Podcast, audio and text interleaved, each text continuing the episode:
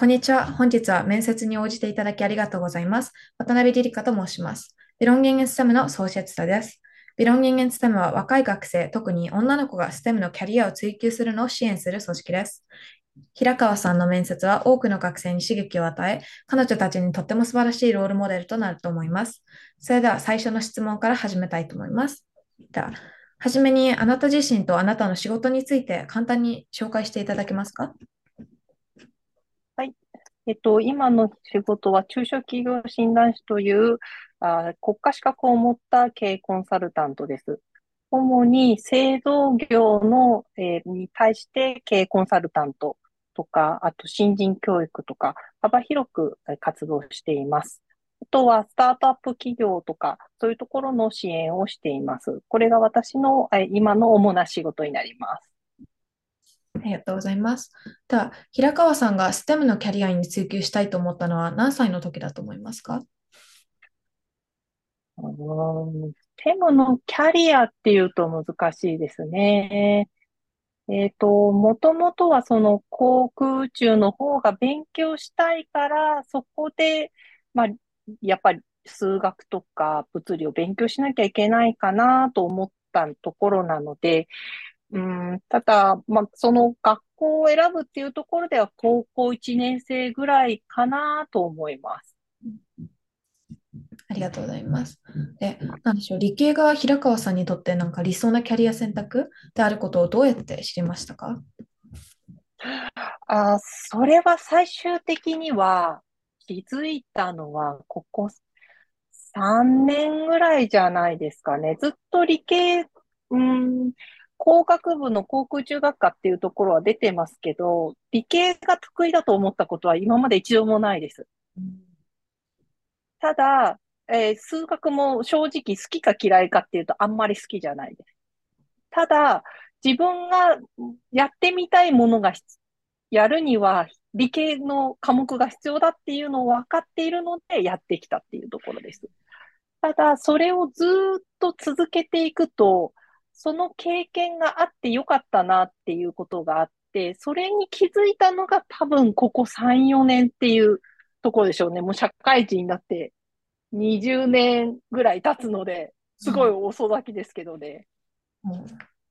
そうなんですか。だからそういうところって多分女性も少ないと思う、なんでしょう、環境だと思うんですけど、平川さんは人生のどんな時点でなんか変化をもたらし、女性をサポートしていきたいと考えるようになりましたか？やっぱり会社に入って、私が会社に入った時は本当に女性のエンジニアっていうのはほぼゼロで、周りは男性ばっかりだったので、その時は気づかなかったんですけど、5、6年ぐらい経った時に、新人の女性が入ってくるようになって、その頃にやはり、新人の女性、自分よりも少し若い女性の方が、仕事をやっていく上で、性差関係なく、生き生きと仕事をするにはどうしたらいいのかなっていうところは意識するようになりました。世界と日本でなんでしょう、仕事で働いている女性の割合を見たときに、日本が大抵最下位と書いてあるんですけど、それを変えていくためにはどうしていくのが良いと考えますか？いろいろなアプローチがあると思うんですけど、やっぱり一番大事なところは、今、上にいる、主におじさんたちですね。そこの認識が変わらないと、やっぱり難しいかなっていうのが実感ですね。私も会社に入り始めたときは、本当に女性のエンジニアがいなくって、性差別っていうところに今にはなってしまうんでしょうね。そういうところはいっぱい受けてきました。ただ、ある程度やっていくと、それ以外の実力のところとかついてくると、そこは気にならなくなるんですけど、そこまでには結構長い道のりがあります。で、その前はやっぱりそういう今まで女性っていうのはこういうものだったから、これ、あなたもそうなんでしょっていう、どうしてもそういう今までの概念に、打ち概念を崩すのがやはり難しい。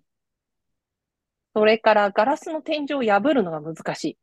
そこはすごい実感してきたので、そこは若い人たちがどんどん声を上げていくっていうのも大事ですけれども、そこプラス昔からの概念の人をどれだけ崩せるのかっていうところもやっぱり難しいところだけどもやらなきゃいけないところじゃないかなと思います。そうですね。まあ、ちょっと似てる問題になるんですけど、日本の女子学生の数学のレベルは世界的に見てもトップレベルなんですが、大学で理系を選ぶ女性は少なく、その原因はジェンダーギャップ、女性男性の差別だったり、ステレオタイプ、人の考え方以外にも強く関係していることがあると思いますか？私が今まで仕事をしていく中だと、理系のところで特に数学とか化学とかを得意な女性はものすごくよく見ていて、はい、そこは男性よりも女性の方が、こういう数学とかを使った、例えば数値解析とか、そういうのはもしかして得意なのかなと思うことがすごく多かったです。そうなんですか。逆に細かいところをしっかり見ていくっていうところがやはり女性は強いので、そういうところで強いなって思うところは多かったなとは思いますけど、やっぱり、女性は少ないとは思います。それは、やっぱりロールモデルがいないので、なかなか選択をするときに、選択しにくいっていうのはあると思います。例えば、大学を選ぶときに、お父さんお母さんとかに相談する方が多いと思うんですけども、その時に理系の働いているお母さんとのお友達ってどのぐらいいますかねって言ったら、あんまりいないと思うんですよね。お母さんのお友達で、文系の学校に行ってこういう事務の仕事してますよっていう人だったら見つかるかもしれないけど、その時に理系の仕事をしているお母さんのお友達、お父さんのお友達の話って聞いたことがないっていう方が多ければ、その分どんなことをやっているのか、そこから話を聞いたりする機会がなければ、なかなかそこから選択をして、その後どういう人生になっていくのかっていうのは想像しにくいと、やはり選択っていうところは狭まりやすくなっちゃうのかなとは思います。そうです。私もプロジェクトを考えているときに、子供の時から、大抵はお父さんの仕事だったり、学校でもキャリアデーみたいで、お父さんか親のどちらかの仕事をちょっと説明する、子供たちに見せるみたいな感じの日が毎年あったんですけど、その時に大抵女性来るのは少なくて、それの、理系の仕事、エンジニアとかそういう仕事をやってくる女性はもっと少なく、そういうところが子供の時から見るロールモデル、言ったように少ないと未来で自分がそういう人になるというイメージがつきにくいとも私も感じました。で、次のそうです。ただ面白いところがあって、私とかは製造業で、飛行機の内装品とか、自動車とか部品作ってましたけど、ああいう自動車とかの部品作るエンジニアって男性がやっぱり多いんですね。ほとんど男性です。でも、使う人って女性が多いんですよね。そうですよね。使う人は女性なのに、男性が設計するってちょっとおかしくないかなって思うところもあって、そういうところである程度してからは、女性としての、目線があるエンジニアっていうのはすごい使えるんだなっていうところに、気づき始めました。ただ結構キャリアを積んでからになりますけどね。そういうのを、そういうタイプもいるんだなっていうのをもっと、学生の人が、若いうちに接する機会がもっと増えたらいいなと思います。すごくそれについての質問なんですけど、なんか理系を学んでいる女性の学生だったり、そういう人たちを何でしょう、平川さんみたいな今働いている社会人につなげることは、どういう変化やインパクトが生まれると思いますか？あー、やっぱり話をしてみると、イメージっていうのは変わるので、そこは間違いないと思います。やっぱり本とか雑誌とかで出てくる人じゃなくて、リアルで会う人がどういうことをやってきたのかっていうのは、実際に話をしてみるっていうのは、それ以上のイメージっていうか、こういうこともできるんだとか、こういうことも自分もできるかもしれないとか、逆に自分はそういうのはあまり合わないなっていうのもあると思いますけど、そういう、なんていうんですね。文章とかじゃないリアルの感じるっていうものは、やっぱり何物にも変えがたいものじゃないかな、というふうに思います。うんありがとうございます。続けてどうぞ、何か言いたかった。そう。あと、私、神戸、コロナの前ですけど、神戸高校ってご存知ですかね。あそこ、スーパーサイエンスハイスクールですけど、あそこに毎年夏に、シンガポールから、交換留学生が短期で来ていて、それの、お手伝いっていうことで、一日だけ英語でのモデルロケット教室っていうのをずっとやってたんですね。ちょっとコロナでなくなっちゃったんですけど、やっぱそういうところ行くと、あそこも男子、女子両方いるので、両方とも理系クラスにいながら、私と私の夫、夫も、まあ、理系ですけど、二人で行ってやってたんですけど、そうするとやっぱり、女子学生の皆さんには、なんだ、こういうふうな仕事をしている女性の理系出身の人もいるんだっていうふうに言われることもあって、やっぱりそういうふうにリアルで会って話をするっていうのは、いろいろな、イメージとか新しい機会を得るっていうのはとても大事なんじゃないかなと思います。ですね。もう毎年学校で英語でやってたんですか？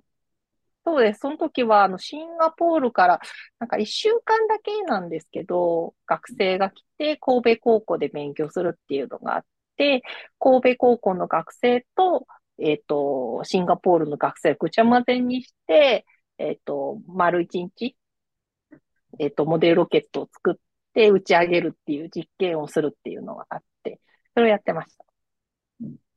なんでしょう。平川さんはどこら辺でなんでしょう。今最近の学生でも、なんか英検で準1級まで取ったとしても、英語、文法とかは知っていても、喋れたり使える人が少ないとよく聞くんですけど、そういうのって日本にずっといながら、どういうふうにそういうスキルはつけられると思いますか？うちは英検持ってなくて、そうなんですか。まあ、トイックは持ってるんですけど、私はもう実地で勉強しましたね。まあ、大学までは、まあ、普通に、英語が比較的好きな理系ぐらいな感じだったんですけど、会社に入ってから、私が入った会社は世界中の航空会社とかと、お付き合いがあったので、そういう世界中の航空会社とやり取りをしたいなと思ったら、英語は必須なので、そこから勉強をかなりしましたね。今はもう英語で全く問題なくビジネスができてるので、すごい勉強してよかったです。英語と、エンジニアとか理系の方だと比較的英語が苦手な方がすごく多いので、理系と、特に日本はすごい多いんですよ。なので、エンジニアとしてのやつと、英語を掛け合わせると、かなり仕事の範囲は広がるなっていうのは実感としてあります。そうですね。日本人は何でしょう、中学生ぐらいから英語を学び始めると思うんですけど、そういうふうに、なんでしょうね、仕事ぐらいまでがないと、英語を使う機会はないというのがちょっと、そうですね、喋りにくいのかなとは私は思います。まあ、なくても生きていけるので、日本国内だったら。そうですよね。それがちょっとですね。うん、だから、自分で、積極的に海外に行く機会を作るとか、旅行に行ってみるとか、まあ、そういうのが、やっぱりないと、日本国内だったら英語全く使わなくて生きていけるので、やっぱりそうすると、ただ海外の人と仕事をしてみると、海外と英語でやってみると、ガッと視野が広がるって、自分の、仕事の幅も広がりますし、新しく、こういう考えもあるんだっていうところから新しい製品作りとかもできるので、英語は好き嫌い関係なしに、ぜひ私はやることを、日本人の方だったらおすすめ強くしたいですね。うん、ありがとうございます。私もそう思います。で、ちょっと質問に移るんですが、まあ、将来について若い頃の自分に、まあ、若い頃っていうのはまあなんでしょうね、中学生、高校生ぐらいの自分にアドバイスをできるとしたら、どんなアドバイスをしたいと思いますか？数学はもうちょっと勉強してます。あとは、社会人になって思うのは、まんべんなく勉強した方が良かったかなとは思いますね。その学生の時は、例えば倫理とか、そういうのっていらないじゃんって思って全然やらなかったんですね。ただ、社会人になってみると、あの時もうちょっと勉強しといてもよかったかなとか思うことは多いので、好き嫌いはやっぱあると思うんですけど、まんべんなく広く勉強しておくと、その後、その時は役に立たないと思うんですけど、ある程度経った時に、あの時にやったやつってもしかしてこれだったかもっていう時が、訪れる時がたまにあります。あ、そういうこと考えると、私もちょっとちゃんと頑張りたいと思います。では、最後の質問に移るんですけど、まあ、平川さんは最近の若い女の子たち、なんでしょう、理系とか、まあ、未来の将来自分のなんでしょう、仕事だったり、大学で何を学びたいかとかを悩んでる最近の若い女の子たちには、どんなアドバイスをしますか？一番私が最近思うのは、人と比べるなですね。うん、これがものすごい大事なポイントかなと、個人的には最近思ってます。私はもう工学部行って、その後、エンジニアとしてずっと働いていたので、比較的マイナーな道を歩いてると思います。周りに同じタイプの女性は会ったことがないです。で、今、経営コンサルトみたいなこともやってるので、いないです。ただ、そこに至るまでは結構、人と違うっていうことに悩むことが多かったです。例えば、子供を産むタイミングどうしようとか、育休のタイミングどうしようとか、育休どのぐらい取ろうかとか、そういうのも含め、ロールモデルもいないかったし、自分どうしたらいいんだろうって迷うことは多かったんですけど、その時に気をつけたのが、やっぱり人とあまり比較しないってことですか。人と比較しちゃうと、その段階で自分のやろうと思う範囲が思いっきり狭まっちゃうんですね。で、自信がなくなっちゃうんです。このやり方っていいのかな？彼女より自分できない気がする。彼より自分はできないからやめといた方がいいんじゃないかっていう風になっちゃうんですね。でもそれって自分が勝手に比較してることで、それって本当かどうかわからないんですよ。やってみないとわからない。もうやる前から誰かと比較しちゃって、いやー、あれ、こっちの方が優秀だから自分やれないよ、みたいな風にやるのは非常にもったいないと思うので、やってみてやっぱり合う合わないっていうのはあると思うんですけど、やるまではそんなに比較をしない。これが大事なところじゃないかなと思います。なので、今日本では結構比較してね、こっちの人が人気があるからみんなこっち行こうとか、そういうふうになる風潮がありますけど、そういう人気があるとかじゃなくて、自分はこれが好きだからこれがやりたい。自分はこれが興味があるからやる。そこに比較っていうのは全く必要ないので、そこは自分が好きだからっていうのところをしっかり持ってやっていただくのがすごくいいんじゃないかなと思います。そうですね。まあ、自分のことを信頼してやりたいことを追うのはなんか難しいと思うので、そういうふうにもう働いて頑張っている人からの聞こえるのはなんかすごくいいと思います。まあ、それが最後の質問だったので、まあ、これでインタビューが終わるのですが、また今日は平川さんがとお話を共有してくれたことにすごく感謝していて、今日はインタビューに参加してくれてありがとうございました。はい、ありがとうございました。